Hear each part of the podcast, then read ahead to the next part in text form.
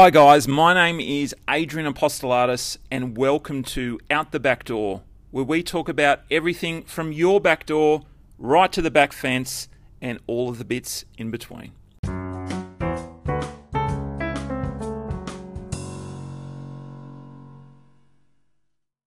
Hi, guys. Adrian here, and today's episode of Out the Back Door.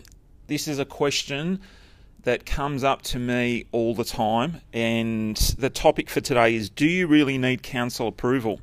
And more often than not, uh, I would say the answer is yes, but there's a little asterisk after that um, because there are a variety of different ways to to get an approval if you really do need an approval and there's certifiers and things like that that we'll talk through throughout this episode but um, I think people get a lot of bad advice in relation to this, or the care factor isn't there, and they just seem to skip over it for whatever reason. But into today's game and, and for my business, um, it's all about paperwork and approvals and getting documentation, BASIX reports, etc., etc.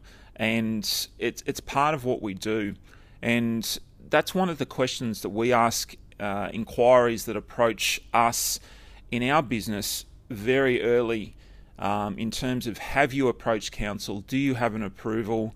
Um, what do you know? And it's interesting some of the, the responses that we get, and that's why I wanted to put together this episode. I've written some blogs on it before, and I'll put those details in the show notes. Um, but I think you can get a, a, lot of good information out of this. Um, now, everyone everyone's got a preconceived idea about what's called exempt development. And exempt development is a, a state government planning initiative, if you like, that has been around for a little while, but is basically a set of black and white tick box standards that you can apply to numerous things across your backyard. So whether that's your your balcony, your deck, your veranda, um, a carport, rainwater tank, privacy screen, etc., etc. They've basically tried to pigeonhole a lot of things to make it easier. Where I see people getting stuck is people don't want to go into the detail or they sort of rush over it um, to try and get themselves to think that it's all a okay. Um, in the show notes, I'll put some uh, a link that you can actually download one of the exempt development checklists, and that's specifically down for uh, decks, patios, pergolas, etc. Um, that will give you a good example of the, the detail that you've got to go through in terms of working out whether what you're thinking about uh, can meet the exempt development criteria. Now, exempt development is basically um, a, a, some minor building renovations or works that don't need planning or a build, building approval. So it's where you don't need to go to council or get a get a certifier in, etc., etc. But in saying that, as I've said, you've got to be able to tick all the all the categories, all the boxes in in the checklist. Now, one of those is it does say on a lot of less than 300 square metres or less, you can go up to a maximum of 25 square metres. And that's where I see a lot of people stopping. They don't go any further than that, or they've heard 25 square metres and they sort of go forward. But there's other categories there that you've got to consider.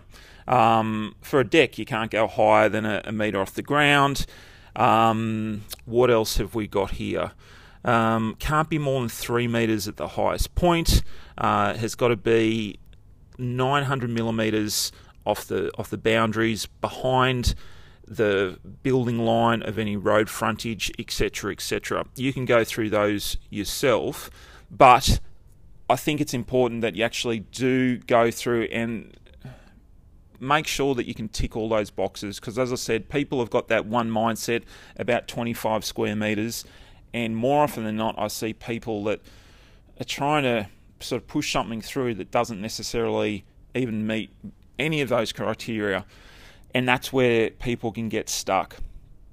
So, what's the next step up from that? If you find that you've gone through the exempt development checklist and you don't tick the boxes. What's next? So you can go up, the next level up of an approval category is compliant development. And compliant development is where you can get a quicker turnaround than if you, you go to council. It's where you can get an approval generally within 10 days, and you can either do this through your local council or what's called a private certifier or a PCA. Now, granny flat builders, that's sort of their business model. So they they design their, their granny flats to, to fit on a property that can meet the compliant development standards and guidelines, and that's how they sort of can turn around things quite quickly.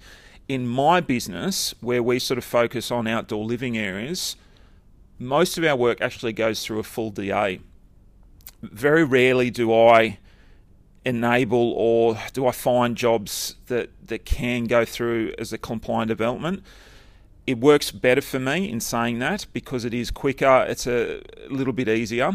But in saying that, um, it's just a matter of going through the process. And I think if my advice to you would be design what you want first. Sort of come up with that, that master plan and then work backwards from there.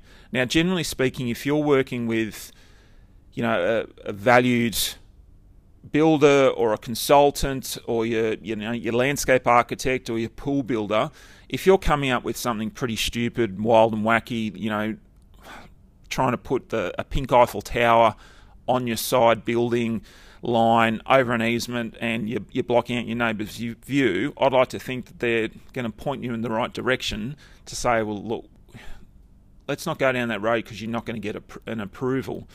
Um, but I think if you can go through the, the process, get what you want first, and then work backwards, and then go, look, can we fit it into exempt? Can we fit in complying?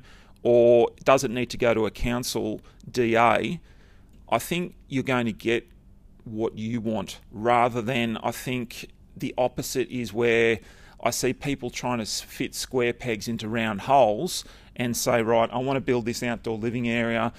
Again, coming back to the maximum 25 square meters, but they're trying to fit, um, you know, a 12 seater table plus a barbecue plus a lounge and have a cover over the top, and the area is just too squishy. So start from scratch and then work backwards from there would be my advice. But I've gone off track. I was talking about compliant development. So it's the next level up from exempt, and compliant development is basically a combined planning and construction approval for straightforward development that can be determined through a fast track assessment through council, as I said, or an accredited certifier.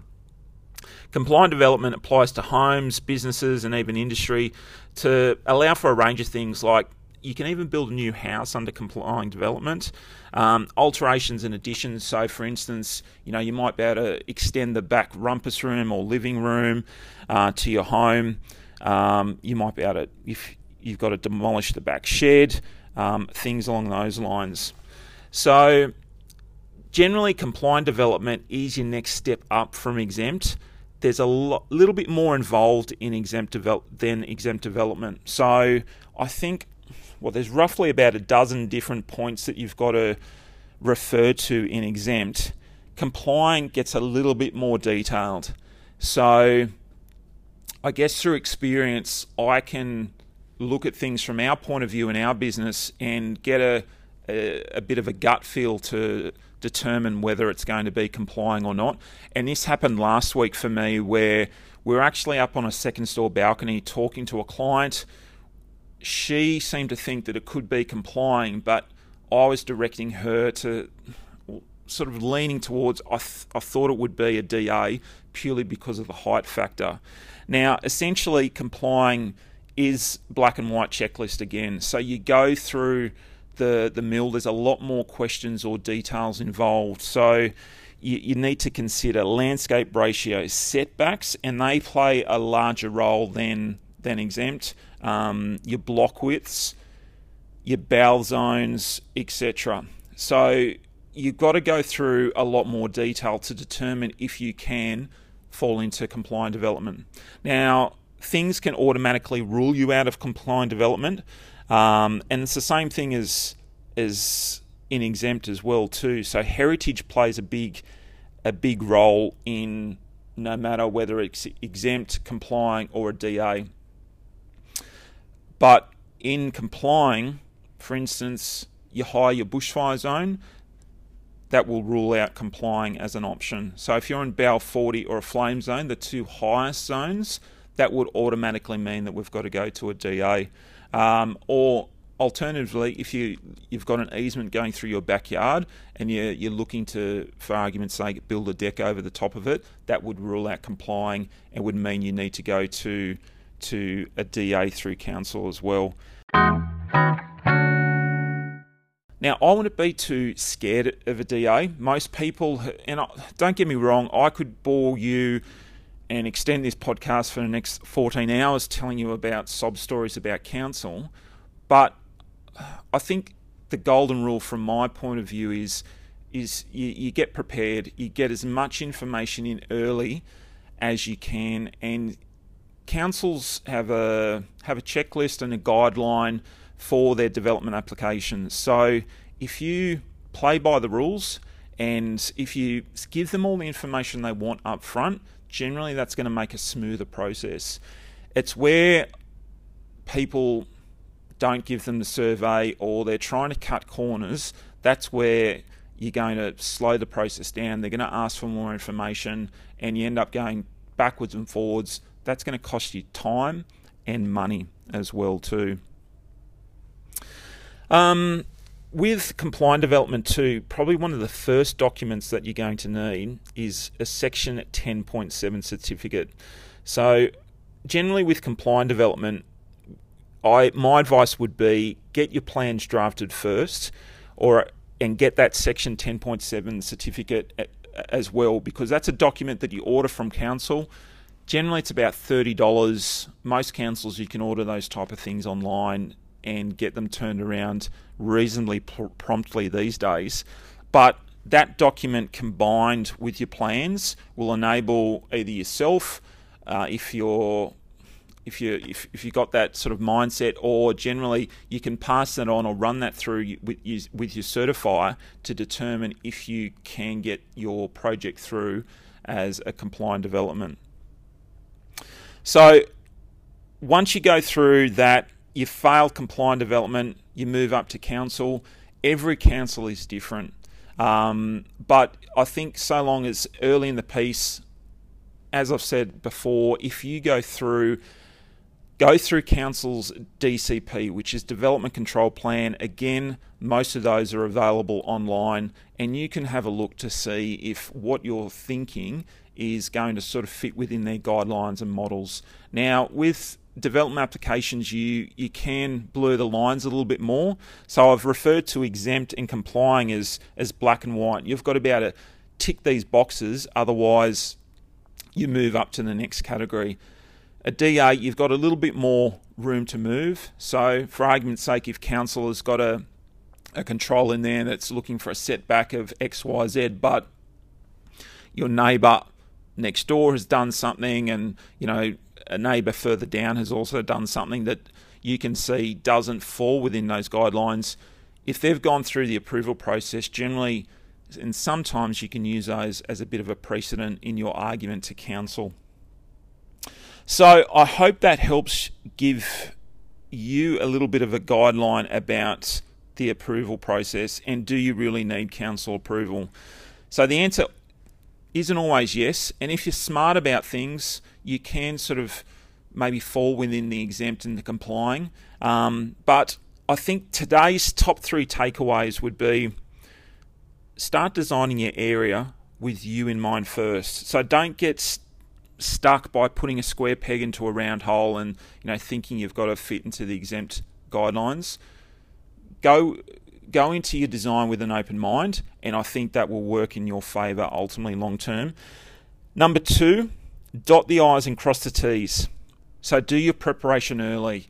So whether that means, as I said, with complying, uh, getting your Section 10.7 certificate early in the piece, You might need to get a BAL certificate because that can determine which way you go. Um, getting that getting that preparation early will enable a, a, smoother process rather than you thinking you've you've got you can go through complying and then you fall at the last hurdle. My last tip would be don't just listen to your mates.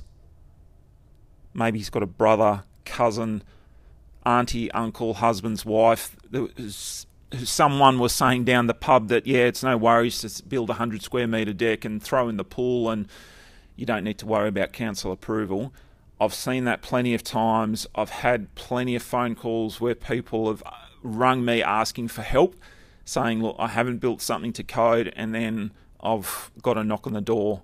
So it's not only your, your immediate next door neighbours you've got to worry about, it's Tom, who's four blocks away, who you've never met, who walks his dog and wants to have a sticky beat because you've got an excavator on site and you've got a, a crane out the front delivering materials. And then he can have a look at things and raise a flag, and before you know it, you've got a ranger knocking on your door asking for paperwork.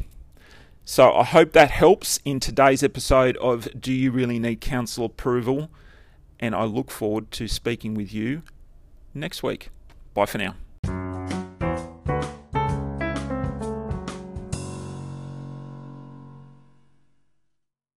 So that's it for today's episode. Thank you for listening. I trust you took away some gold that can help you create that perfect backyard for your home. As always, if we've mentioned something that you would like to know a little bit more about or you have a particular question, no matter how small, please don't hesitate to drop me a line. My contact details are in the show notes. We would love for you to hit the subscribe or the follow button, depending on what platform you were listening to this on for the series. And so we'll look forward to catching up with you on the next episode of Out the Back Door. And as I always seem to be saying to my kids, don't forget to shut the door, and I'll see you next time. Ciao.